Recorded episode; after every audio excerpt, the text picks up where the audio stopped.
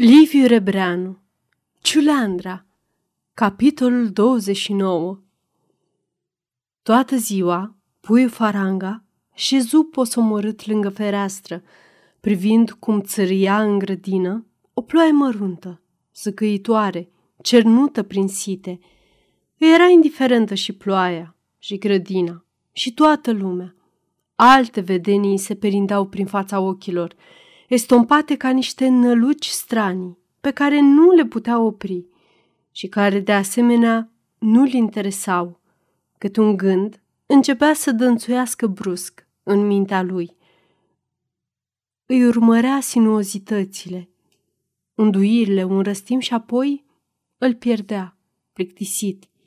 Când veni înserarea, își aduse aminte ceva. Se ridică, se duse până aproape de ușă și se uită în anticameră. Gardianul, cu un ziar în mână, citea ușor, silapisind în sine ca să nu tulbure liniștea boierului. Făcu un pas spre el, hotărât, și se opri în praca și când ar fi greșit drumul. Se întoarse. Ajunse iar la fereastră, văzu cum coboară întunericul și simți în picioare mișcări ușoare, săltărețe, irezistibile – Zâmbi mulțumit și îndată început să fredoneze. Nimeri melodia dintr-o dată și jocul, de asemenea. Seara fu atât de istovit că gardianul trebuie să-i ajute să se dezbrace și să-l urce în pat, ca pe un copil. Figura era surzătoare și subtă, cu urmele sudorilor încrustate pe obraj. A doua zi se deșteptă greu – dar îndată ce se dădu jos din pat, se simți ca fulgul. Porni vesel prin odaie de aici colo, aruncând în răstimpuri câte o întrebare gardianului care, dincolo, dăreticea și aranja în așteptarea vizitei medicale și răspundea numai în monosilabe. De altfel, pe el răspunsurile nu-l interesau, căci punea întrebările doar ca, sub pavăza lor, să-și poată construi mai întihnă un plan gigantic, care încolțise de curând în creier și de la care avea să-i vie mântuirea cea mare. În sfârșit, dinspre coridor, prin ușile deschise auzi pașii doctorului. Îl cuprinse deodată un cutremur și groaza că n-are să reușească. Inima îi se zvârcolea de moarte. Își încrucișă mâinile pe piept ca să-i acopere bătăile.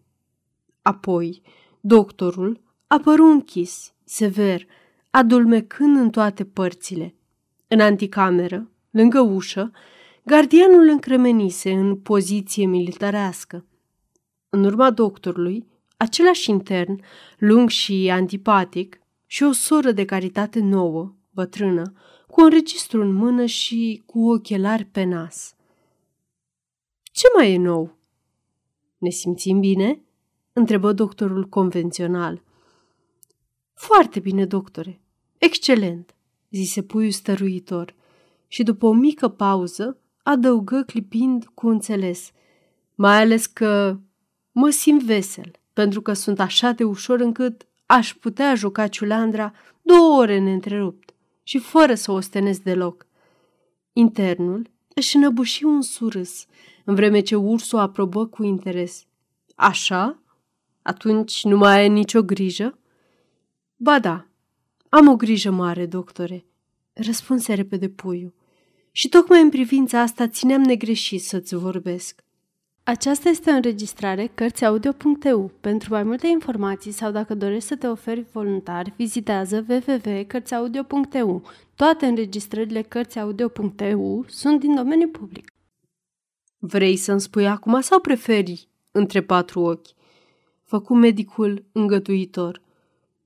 Ce patru ochi? zise el disprețuitor. Mântuirea adevărată nu se obține cu declarații între patru ochi.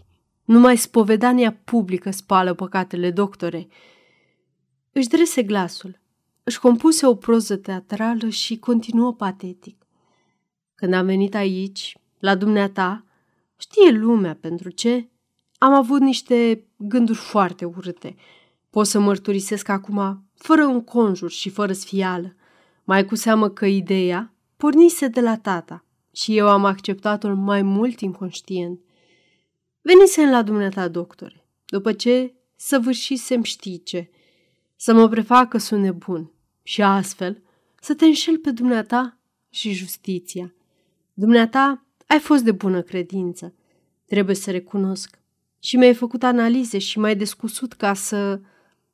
Acum însă, fiindcă trebuie să se sfârșească odată comedia, asta grețoasă, eu nu mai vreau să perseverez pe calea înșelăciunii, domnule doctor. Nu mai pot.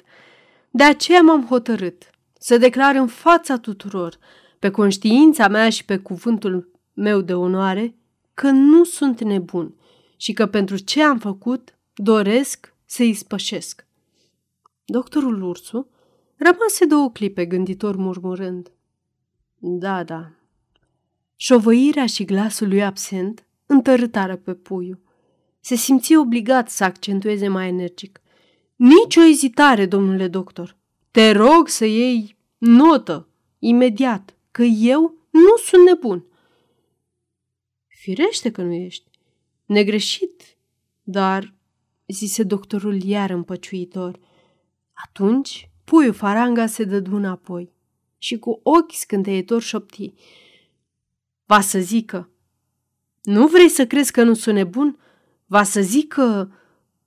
Deodată se repezi ca o fiară la gâtul doctorului, cu mâinile încleștate răcnind. Taci! Taci! Taci! Internul și gardianul săriră în ajutorul doctorului, care de altfel apucase brațele pacientului și îl imobilizase. Sora de caritate fugi îngrozită. În brațele gardianului acum, puiul gemea într-una. Taci! Taci! Doctorul Ursu își recăpătă îndată calmul complet.